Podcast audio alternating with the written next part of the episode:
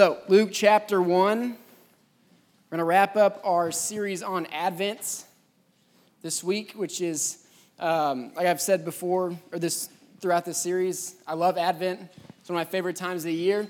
Um, but specifically, I love the texts that we get to walk through during Advent um, because they're texts not just of big picture things. Like I've said before, we see big picture stuff in these texts, but we see underneath those small stories, like irrelevant people working. I'm gonna go grab it. Yeah, I forgot my, my little seat. Um, I appreciate it though, Parker. You're looking out for me. Also, I love the Santa hat. I love the Christmas cheer. Um, but we see this, pic- this huge, big picture story happening um, through very small and very irrelevant people. So we see first, or we saw it first with Zachariah and Elizabeth, the couple who had been found themselves completely hopeless, having not been able to have children, um, being in an old age, having no, no possible way of being able to have a child without God intervening. The Lord prophesied through Isaiah that this, this messenger would come out of the wilderness to announce Jesus. That was the big picture, but the small picture was that he used Zachariah and Elizabeth to bring John the Baptist into the picture. So he uses this awesome, this awesome moment in time where he's, he's prophesied John the Baptist to come through Isaiah, through, through generations of prophecy, and then it comes into, or uh, he uses this tiny couple who's somewhat irrelevant and used their hopelessness and gave them hope to start this big picture story. That's the first one that we saw. And then last week we got to look a little bit at Mary.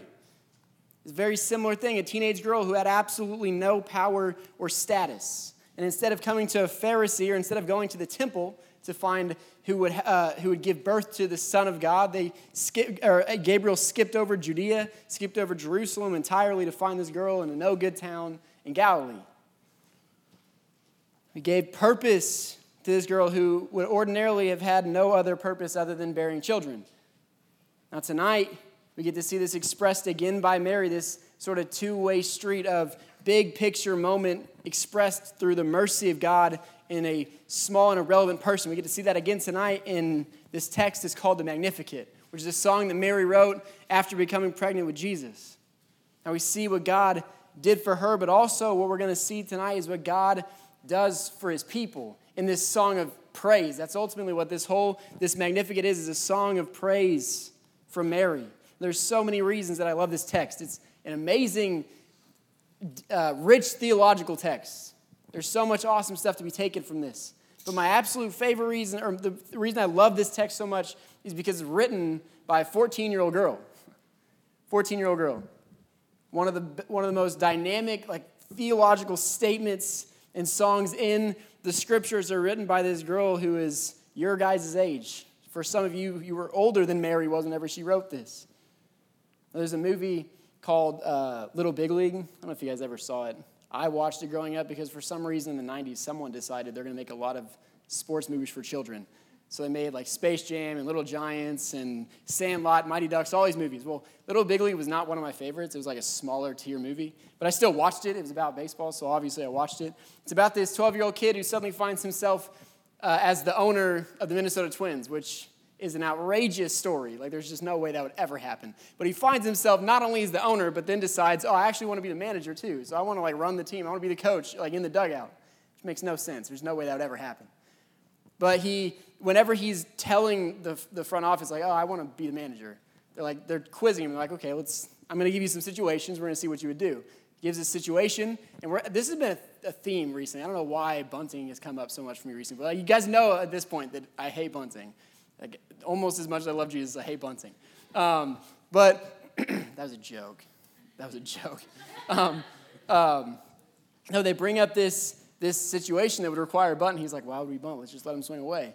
And they're like, oh, that's, uh, see, obviously you're not, you're not cut out to do this. You did the wrong thing. You picked the wrong thing. But then he explains it and it makes sense. Like, okay, well, it would actually be bad to do that here. This is in like the 1990s when this movie was made. Like years before it was cool for me to be up here saying that bunting is terrible, right? But this, this I love this the visual this young kid who knows really shouldn't, he's kind of naive. Everyone sees him as naive, but he's saying this super like profound thing. And then whenever he explains himself and they sort of get away from all of the, like all their sort of like hard hardness to what they already think they understand about baseball, and they're like, wait a minute, that kind of makes sense. Right? Just this naive kid that says it. Mary is this naive young girl. She delivers this astounding song of praise that has tremendous theological depth.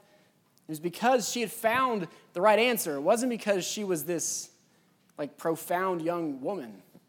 It wasn't that she was like theologically trained super well. The reason that she was able to sing this song of praise is because she knew that her Savior was now in her belly. she knew that Jesus was the one who had been prophesied to come to, to redeem Israel, that Jesus was worth all of this praise. That's what led her to this praise. Song didn't come, like I said, from this amazing writer or some girl that was just super smart compared to everybody else. It came out of an affection for Christ, a love for Jesus. That is everything. I used to talk about that way more than I think I do now. But that's, that's the question of do we actually love Jesus? Like, do we have an affection for him? Are our affections for him being stirred up every single day? In this text, we're going to see sort of three key points where we're going to see what God did for Mary, what God's going to do for us, and what God is doing for his people. And it's all through Mary's affection for the Lord that we get these.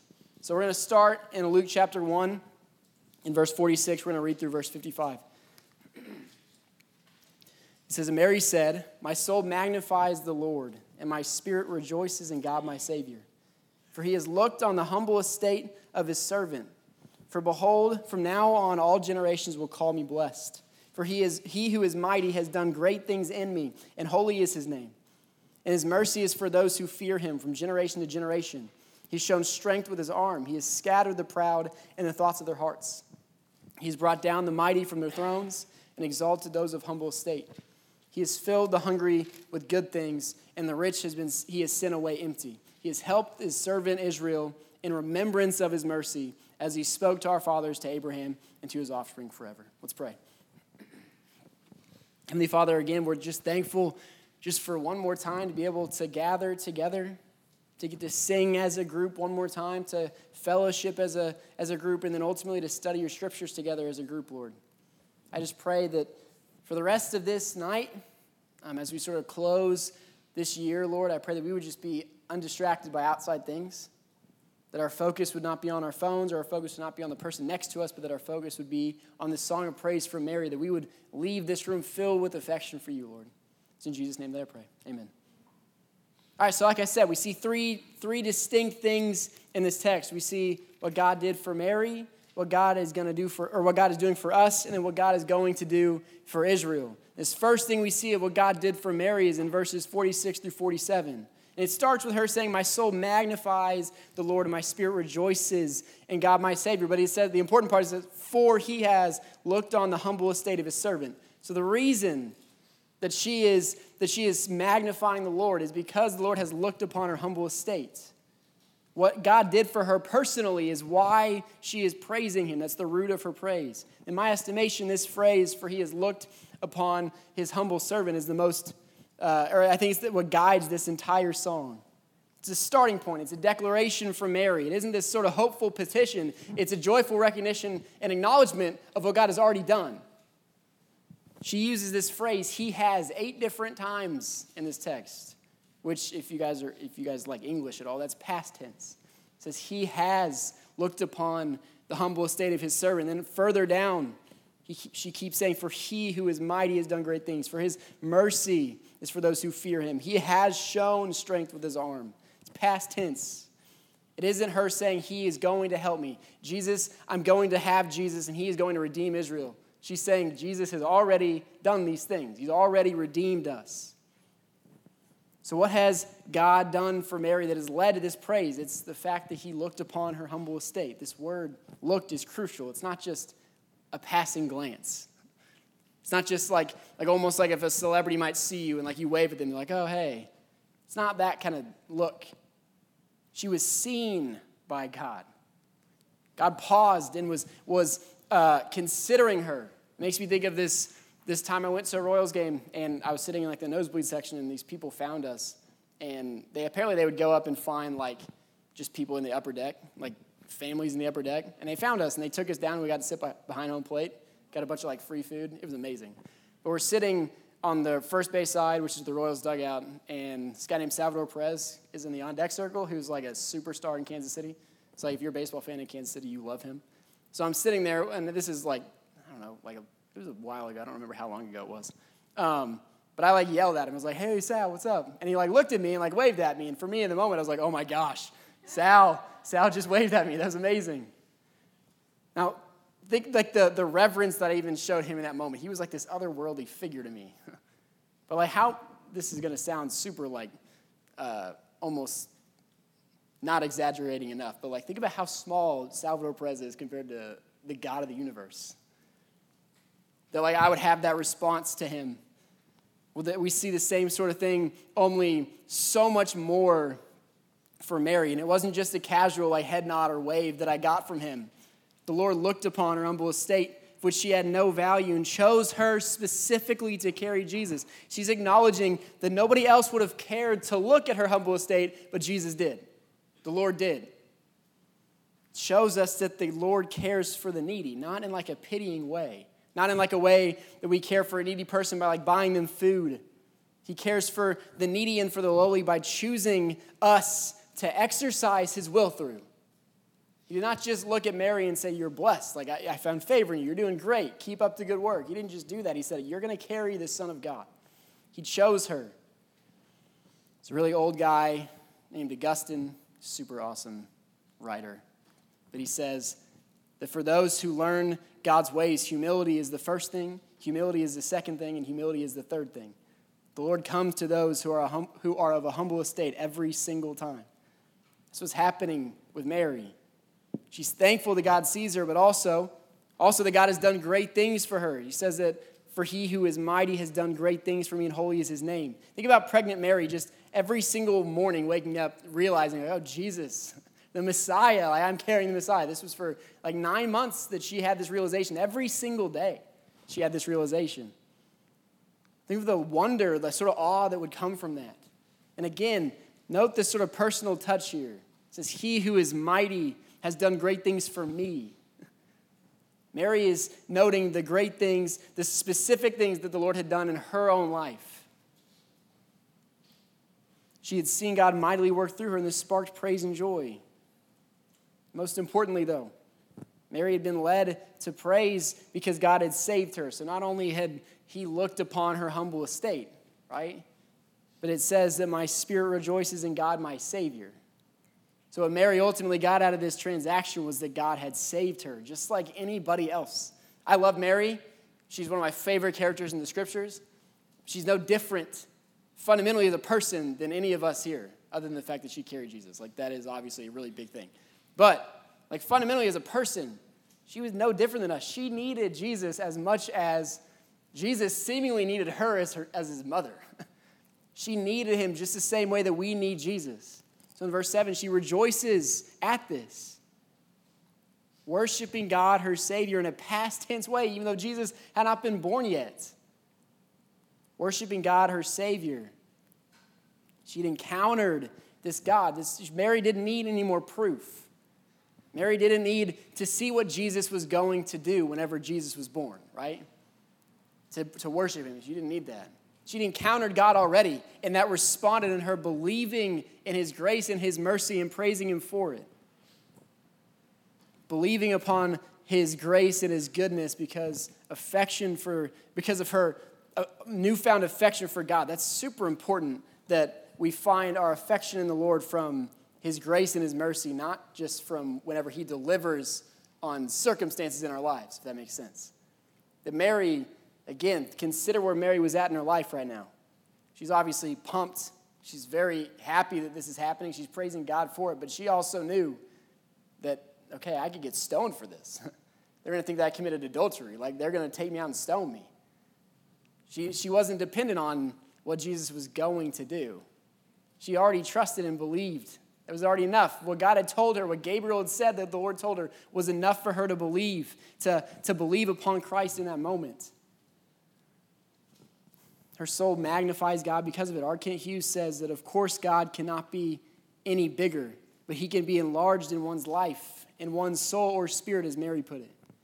So, whenever it says that the Lord, or that she magnified the Lord, God cannot be any bigger in her life, but in our own personal lives and our own affections, we can magnify the Lord. We can choose to magnify the Lord instead of choosing other things. When we have affection for Christ, for what he has done for us, for his past tense grace and mercy, and for his looking upon our humble estate, our souls begin to magnify him and reduce everything else almost like without us even trying. If that's if we're in the right mindset, if we recognize what the Lord has done for us, we'll start to see certain things be moved out of our lives and uh, have lesser priority than Christ. We start to find our all in all in Him. We don't have to try. That's one of the biggest catch 22s. It's one of the hardest things to explain uh, from this perspective. It's like, well, how, how do I follow the Lord, devote myself to the Lord? How do I find that affection for the Lord? It's really a difficult question to answer because like I can't really give you like a formula of how to do it.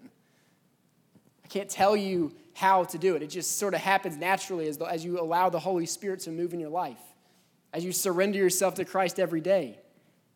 It doesn't just come from showing up to church or memorizing Bible verses. It comes from experiencing transformation. That's that's what the church sort of tells or doesn't want. I want to say doesn't want. Doesn't really tell us. So it isn't just about going to church, getting plugged into a life group, serving. You need to see soul transformation. You see life change. Whenever we see that life change, that's whenever you're going to start to feel that affection for the Lord that Mary felt. I desire to have this, this joy that Mary is experiencing now of her saying, My soul magnifies the Lord. I desire that. 27 years old. This is a 14 year old girl. I desire that. She, this is a childlike faith kind of situation where she did not have to have all these exterior things to trust in the Lord. She just trusted in the Lord because, because the Lord spoke to her and said to trust in Him. So she experienced that personally, but she also recognized what God would do through other, do in other people through this. So let's look at what God does for us, starting in verse 49. Or no, verse 50, sorry. It says, For his mercy is for those who fear him from generation to generation. He has shown strength with his arm. He has scattered the proud in the thoughts of their hearts. He's brought down the mighty from their thrones and exalted those of humble estate. He has filled the hungry with good things, and the rich he has sent away empty. So, in light of God's salvation in her own life, God, Mary sees this mercy and grace is for her, but then also puts two and two together of, well, if he looked upon my humble estate, then surely he's going to look upon other people's humble estate. Surely he's going to work at other people's lives too. We see also, again, that humility is a prerequisite for this mercy. That we've kind of seen this a little bit just throughout this Advent season of, of God coming to humble people, right? Not to, not to huge, like, uh, like super important priests or super important Pharisees. He comes to humble people. Humility is a prerequisite. His mercy is for those who fear him, is what she says.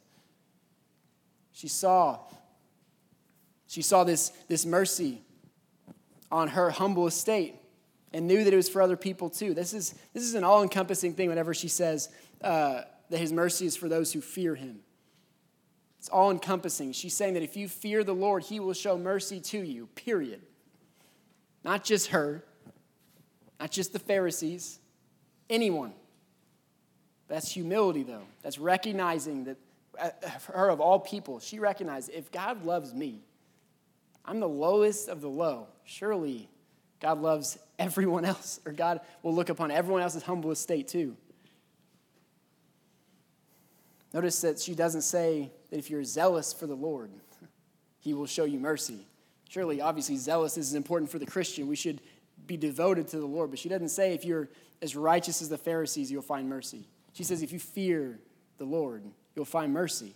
Those who lower themselves, who humble themselves before God. And that prize, that's the prize, his mercy.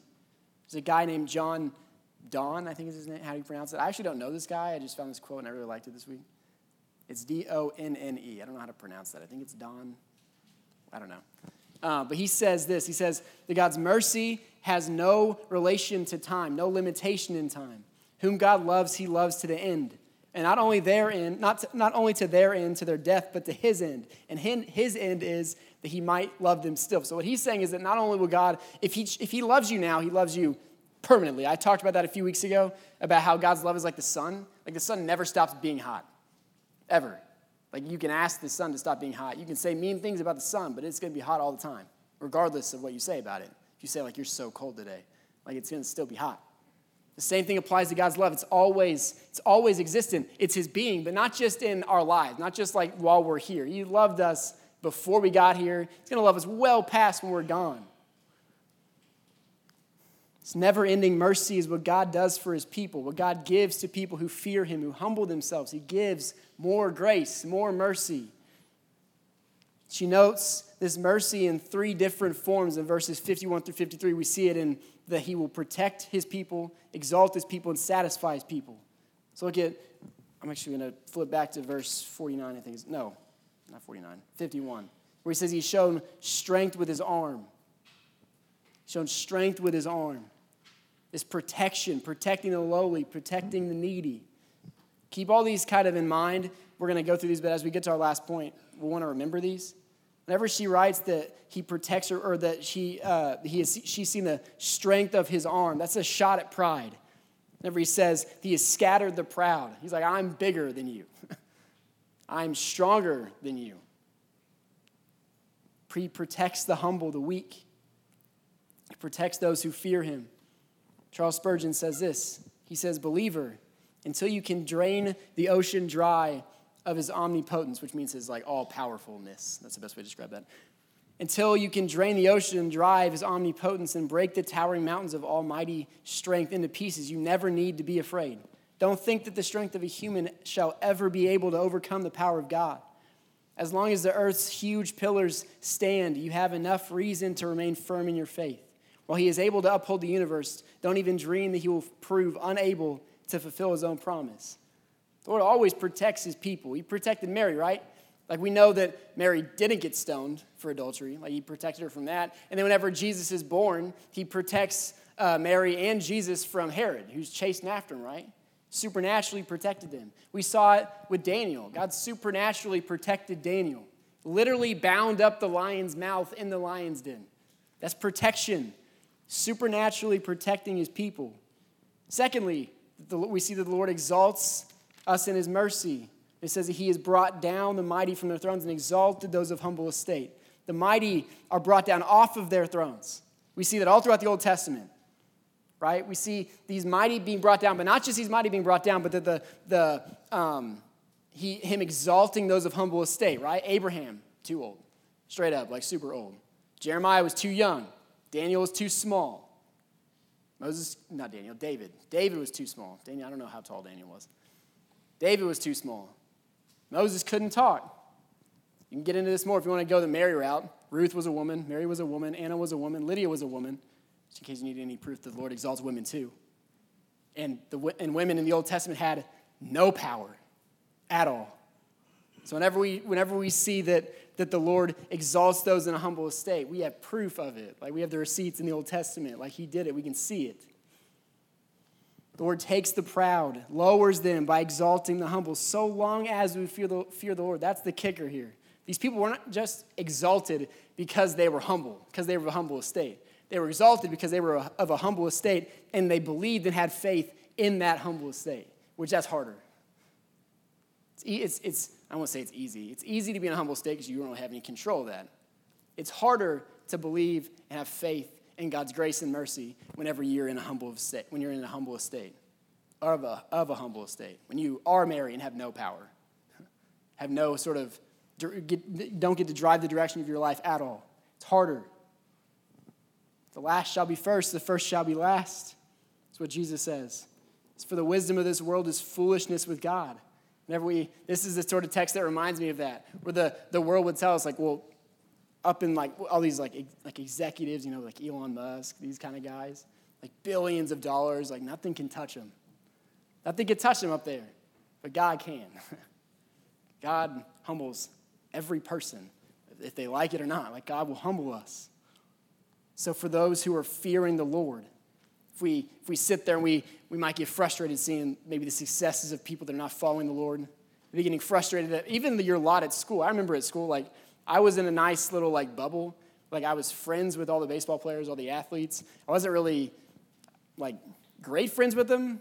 You know, I wasn't like doing all the stuff they were doing, but like I kind of had their like almost like unspoken protection. Like I was with that crowd. Like I'm sure that like you might be at school, that might not be the case for you. Like if you're if you're in school and you're like, man, I tired of these people messing with me, tired of these people picking on me. Well, as a as a Christian, we can trust that the Lord always exalts those of a humble estate, that He is seeing you. And lastly, The Lord satisfies us with his mercy. It says that he has filled the hungry with good things, and the rich he has sent away empty. This isn't just about physical food or physical riches either, although that's part of it. This is about those who hunger and thirst for righteousness, as Jesus says in, uh, I think it's Matthew 5. Actually, ironically, it's Mary's speaking something very similar to what, Matthew or what Jesus will say in Matthew 5, whenever he says, Blessed are those who continually hunger and thirst for righteousness, for they shall be satisfied. Those who hunger for wealth and things like that will be sent away. We, the funny thing about this is we've been seeing this all throughout Ecclesiastes. I thought it was my phone for a second, but I was like, no, that's not my phone. Um, my phone's been going off in church for some reason recently, but um, we've seen this in Ecclesiastes. This, then, even with this man, the man that came up to Jesus, wanted to ask, like, how, how can I inherit the kingdom of God? He says, sell everything, the, everything that belongs to you. And he walks away sad. He's like, I can't do that. Left with, left with nothing. Couldn't bear to see all of his things be given away. Couldn't pass up on the satisfaction of having all of his things be given away. But the satisfaction that he was passing up on was so much greater than the wealth that he was seeking. So the whole message of Ecclesiastes that chasing after wealth, possessions, and earthly satisfaction, it's vanity. For those who turn to the Lord, they will not be left unsatisfied. It says that the Lord fills the hungry with good things. If we hunger and thirst after righteousness, the Lord will give us those good things. He will give us satisfaction that we can't find in those other things that we search for. But beyond that, so Mary's not just speaking about what the Lord had done for her personally or what the Lord is doing for like individuals, other individuals, but he's speaking about what God has done for humanity and his people as a whole. So look at verse 54 as we start to wrap up. She says that he has helped his servant Israel in remembrance of his mercy as he spoke to our fathers, to Abraham, and to his offspring forever the cool thing about verses 50 through 53 is that they can be applied to us as individuals. Like we can see those things happening in real life the Lord defending us, the Lord exalting those of humble estate, Him filling us, giving us satisfaction. We can see those individually, but they're also prophetic of what God was planning to do through Jesus. Mary finished by saying he had helped his servant Israel, this is my favorite part, in remembrance of his mercy. I love the way that this ends. The first, she, she says that God has helped his servant. Again, past tense. God had already redeemed Israel, it was already a done deal. And whenever Jesus, even though Jesus had not even been born yet, she's already proclaiming that this Jesus was going to redeem Israel. He was the one that was going to do that. Before Jesus had even breathed a breath on this earth, Mary was convinced that he was who he said he was, which is pretty amazing. But it makes verses 51 through 53 all the more prophetic because all throughout the Old Testament we see God showing the strength of his arm, right? Scattering the proud. We think about Nebuchadnezzar and Daniel. God humbled Nebuchadnezzar and then again showed this strength by binding the mouth of the lion in the lion's den. But in light of verses 54 through 55, this is not just remembering this, this is prophetic now. This is, this is Mary saying, well, that stuff that happened, well, Jesus is going to do it again, but this time for good, like permanently. And it says he brought many mighty men off their throne, exalting people like Moses or Ruth or David. But in light of verse 54 through 55, again, it's showing that he's going to do it again through Jesus, but permanently this time. Filling the hungry with good things, both physically and his protection, right? In the Old Testament, we see him protecting the oppressed people that we, that we study about in Amos, or his provision of manna to his people, right? Or even spiritually in books like Ecclesiastes, showing us you will not be satisfied in wealth. You need to be satisfied in the Lord only. So we see that in the Old Testament. But again, in light of verses 54 and 55, showing that he's going to do this again, but permanently, the satisfaction that's found in God through Jesus is going to be permanent. There's not going to be any more tears, any more pain. I actually don't remember that's at. It's, and I think it's in Revelation, maybe. I don't know. But there, at some point, what Mary is, what is singing about right now is that this satisfaction, this hunger for righteousness eventually will be completely satisfied and fulfilled in Christ.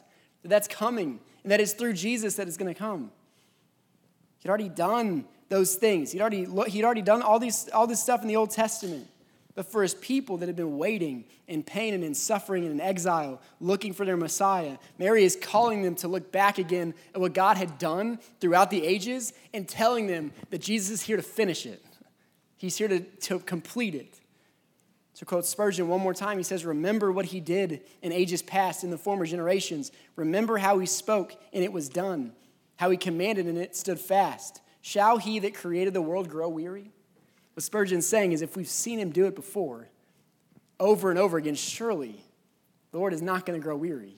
He's not going to back off of these promises. Mary's message to God's people is that God has not grown weary. In fact, again, take note of what she says. My favorite part when he says, in remembrance of his mercy. Because it shows us that God's mercy is not just on a whim. It's not that he just felt it and all of a sudden was like, I'm going to redeem Israel. I know they've been in pain for a really long time. I know they've been waiting for their Messiah. I know the Gentiles have no hope at all, so I'm sure they would like to have some sort of Messiah. And he's like, let's just send Jesus. That's not the case. It was the promise that God gave back in Genesis 3 or Genesis 12, whenever he tells Abraham that uh, through him, he's going to make all the families of the world satisfied. When he promises this all the way back in Genesis 12, this moment of Jesus, of Mary writing this, saying that he had remembered, saying that God never stopped remembering Israel in every exile, in every single moment where it looked like it was over. God had never forgotten. He had, he had, he had known what was going to happen from the very beginning. He didn't just exercise mercy, he's remembering his promise. And as Christians, as Christians today, we can take hope in that. I like to quote often that whenever Job, if you've read Job, you'll notice that at some point uh, the accuser is asking if he can test Job. And, and, and God is saying, Well, you can test Job. He's a, he's a faithful man, he'll stay faithful to me. He's like pleading Job's case to the, to the accuser, saying he won't cave. But I always notice that Job doesn't know that. Job doesn't know that God's up there pleading his case. Job only knows that a house just fell on all of his kids and killed him, that all of his livestock's dying. That's all that Job knows. He doesn't know that God remembered. He probably thought that God didn't remember. If you actually read Job, you'll hear him say to his friends, like even his friends say, What'd you do, man? You better repent. You did something. He doesn't know that God remembers, but God remembered. So as we close, this should lead us to the exact same response that it led Mary to. She says, My soul magnifies the Lord. My spirit rejoices in God, my Savior. The promises of God are 100%. It's a yes and amen. There is no if God's promises will come to pass, it is when God's promises will come to pass. This leads us to magnify the Lord. And as we celebrate Christmas, we celebrate remembering that God remembered. One of my favorite things about the Old Testament, whenever we see some, whenever we'll see an instance where it says that God remembered. It's not that God ever forgot. It's not, that's not the point. God doesn't experience emotion the same way that we do. Remember what I, the sun analogy I keep saying? God doesn't experience emotion the same way. He is constant all the time. So when it says that he remembered, it's not saying he forgotten and was like, oh, shoot, I'm supposed to help the Israelites. That's not what it's saying. It's specifically saying that in God's mind, he had us. he saw us and chose to redeem us, remembering our pain, remembering our suffering. God allowed his people to go through the wilderness that they, they sinned. They, he disciplined them for their sin, allowing them to live in their sin for generations. But not once, not a single time did God forget his promise to them, ever. Not a single time. I think of even in just at the start of it in Genesis with Abraham the years that go between the first time God promises, makes a promise him in Genesis 12 to I think Genesis 15, it's like several decades that Abraham's out there doing nonsense like giving his wife away to Pharaoh or to Egyptian, doing stuff like that. Making, doing everything in his power to make God say, you know what, maybe not. Like maybe I should like go find someone else. But God doesn't do that. God comes back to him. And he's like, listen, my promise is still there. I haven't forgotten it. I'm, I, Isaac's coming. So our souls should magnify the Lord because he is so good to us, so good to remember his mercy, to remember his promises for us. Think about how Mary must have felt singing this song. Like, I know that God remembers. I, I read in the Old Testament, she would have known these things, going to temple, right? Knowing, having these scriptures taught to her. But she must have been thinking, like, I, I he remembered me specifically, though? thought that was just Israel, not, not actually me. I saw something this week on Twitter. It was pastor. This is a bad place. Twitter's a bad place sometimes, but I saw his pastor that was like, he was like, "Do we spend too much time talking about the birth narrative?" He was essentially saying like, it's such a small story. There's so few like pages devoted to it, but like one month every single year we spend time preaching on it. First of all, I'm like, come on, man. I did not expect to see a pastor like saying, I don't want to preach about Jesus being born. It wasn't on my bingo card today. But at the same time, my thought was, we're missing the point if we just think it's about a supernatural like birth. That it's just about, oh, Jesus was born to, to a virgin. That's, that's the sign, right? To show us that he was God. It's so much more than that. It's so short sighted. This is the culmination of generations of waiting, of generations of promise, all coming to fruition in a single moment. The angst of God's people being relieved in an instant. We don't get to preach through it this year, but I think about uh, what we would have preached next week if we had four weeks of Advent was whenever Jesus is presented at the temple and he sees, and Simeon and Anna are there. Two people who had been faithfully coming to the temple for their entire lives, never expecting or knowing they were ever going to see their Messiah. And they walk in the temple one day and get to see Jesus. And all that life worth of waiting, that life's worth of waiting to see, maybe I'll see my, maybe I'll see my Messiah, maybe not. They walk in that day and they're like, oh, I, I, that's Jesus, that's the Messiah. I get to see him. And you see that God remembered them too. This is what Advent is remembering that God remembers, and it should fill us with affection for him. So, if Hannah, if you'd come up. And if you'd all stand with me tonight. This is this is a chance for us to do two things. It's a chance for us to remind ourselves that God remembers us. God has not forgotten his promises.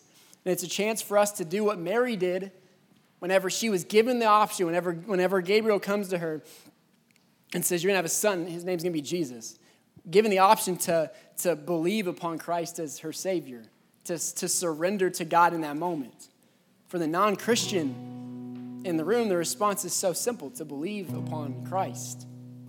He wasn't just born, he, he lived, he died, he resurrected for the sins of people who couldn't fix themselves. He came for people like Mary, for people who God shouldn't have shown any love or affection for. That's exactly the person that He came for. That's us.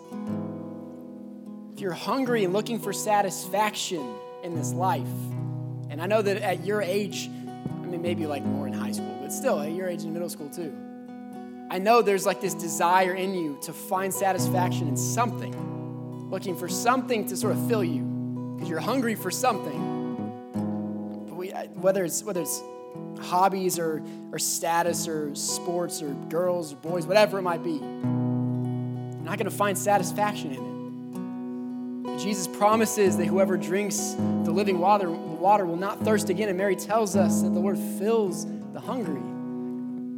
So if you're searching tonight, I encourage you to come and repent and believe in, upon Jesus. That's not just that's not just for for the if like a new person showed up like maybe they're not a Christian. That's not just for them. That's for anybody in this room that doesn't believe in Jesus that might have thought they did but didn't. And then for the Christian, we already know what God did for us. But we might, we might need to be reminded that God remembers us. That God has not lost sight of us. That Israel, if all of, of all people to think that God had forgotten them, it was Israel. Remember we talked about the intertestamental period? Before this story, before Gabriel came and spoke to Zechariah, the Lord had not spoken for two, three hundred years. So if anybody could have felt like God had forgotten them, it was the Israelites. It was, it was Israel. But God had not forgotten them. So we might not, we might need to remind ourselves tonight, if we're in the wilderness, that the Lord has not lost sight of you, that He remembers His promises, that Christ has surely not outpromised Himself, that just because it does not look good in the moment, because you don't see that promise now, does not mean He's forgotten about it. So we're going to open up now for just a time of response. If you need to pray, like I said, I mean, my alarm almost went off. Two seconds. Almost happened again.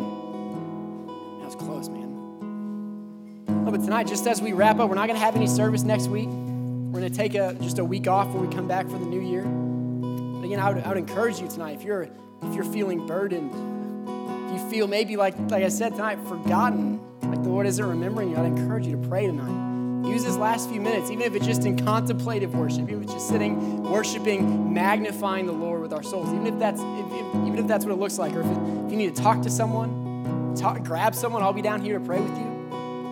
And it, like, lastly, if you're not a Christian, you don't know the Lord, please tonight, repent. Don't leave without knowing Jesus.